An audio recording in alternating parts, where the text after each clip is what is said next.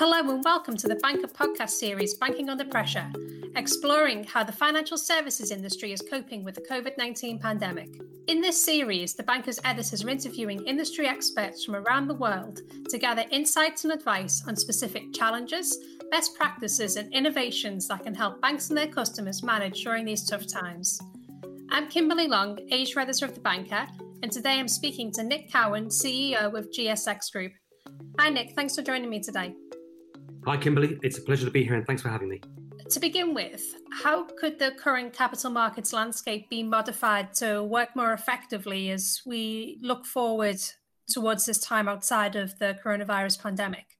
We've been looking at the capital markets infrastructure for, for a few years now, and you know our background at GSX is we primarily come from capital markets. I was a global head of equities for one of the largest investment banks, and part of that, I ran the, the trading operation globally. So we were lucky enough to have a ringside seat at how how markets work.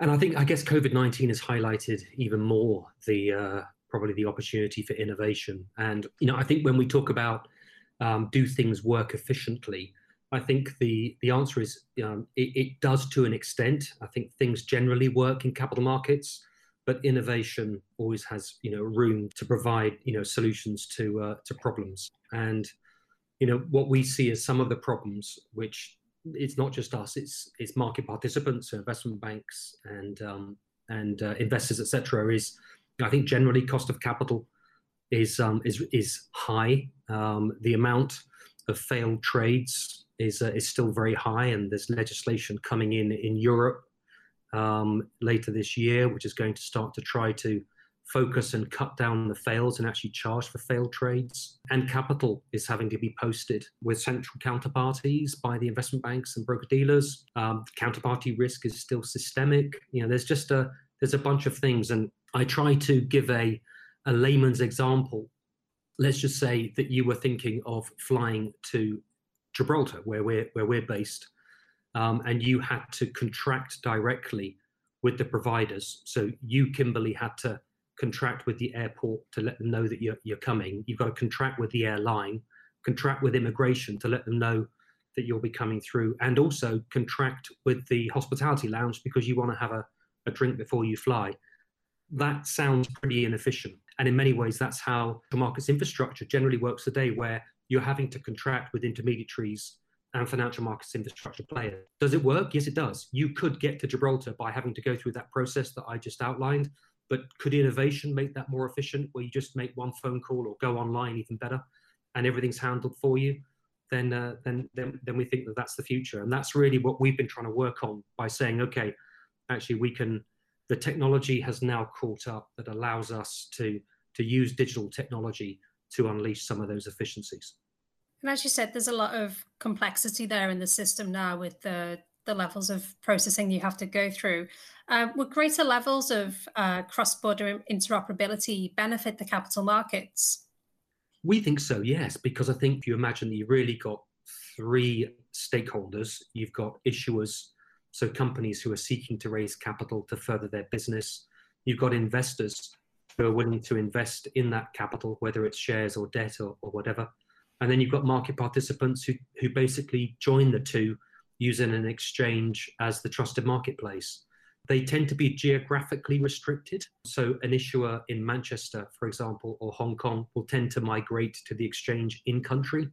And that again is due to a, lot of the legacy technology that's, that's there. And generally, the Companies Act restricts some of those things that you can do. And the Central Securities Depository and all those good things are in are tend to be in country. So, issuers kind of get restricted by the investor base of the exchange that they choose.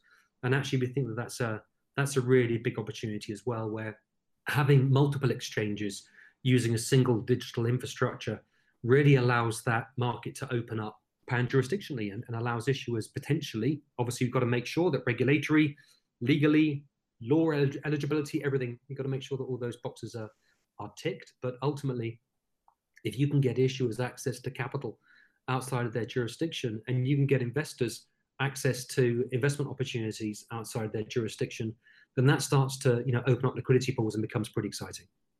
Mm-hmm. And as we move out of the lockdown phase of coronavirus now, what changes could be introduced to support the global capital markets? As we talked about earlier, you know the inefficiency, and particularly when you look at things like failed trades, etc., and the cost of you know, balance sheet usage with central counterparties, etc., it works, but it could work better. We think that there's probably a couple of things. I think at the moment, if you look at individual jurisdictions, everything starts with the law. So generally, what we try to do is focus on the law first. And I think one of the big, probably relatively easy wins that could be uh, handled is that you know countries and companies acts within those countries could start to recognize that shareholder registers and registers of members could be you could be held using blockchain technology because at the moment that uh, that hasn't actually been embedded yet, as far as I know, in law in any country. So, you know, we could talk about you know lighter listing rules, but ultimately, you know, investor protection is is as vital as ever. Um, what you want to try to be able to do is just to bring efficiency, and I think if we could migrate to countries recognizing shareholder registers using blockchain technology, that would be a that would be a really, I think, a, an easy win, but a huge sea change that would facilitate the issuance of of digital securities, um, particularly with the pan jurisdictional aspect. So that becomes, uh, I think, pretty exciting. Great. Well, thanks very much for joining me today, Nick. Kimberley, thanks ever so much.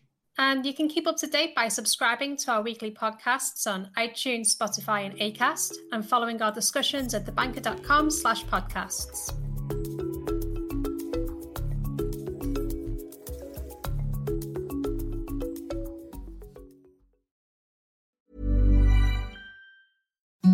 Imagine the softest sheets you've ever felt. Now imagine them getting even softer over time. That's what you'll feel with Boll and Branch's organic cotton sheets. In a recent customer survey, 96% replied that Bowl and Branch sheets get softer with every wash. Start getting your best night's sleep in these sheets that get softer and softer for years to come. Try their sheets with a 30-night guarantee. Plus, get 15% off your first order at bollandbranch.com. Code BUTTERY. Exclusions apply. See site for details. Hi, I'm Daniel, founder of Pretty Litter. Did you know cats tend to hide symptoms of sickness and pain? I learned this the hard way after losing my cat, Gingy. So I created Pretty Litter, a health monitoring litter that helps detect early signs of illness by changing colors, saving you money and potentially your cat's life. Pretty Litter is veterinarian developed, and it's the easiest way to keep tabs on your fur baby's health right at home. Go to prettylitter.com and use code ACAST for 20% off your first order and a free cat toy. Terms and conditions apply. See site for details.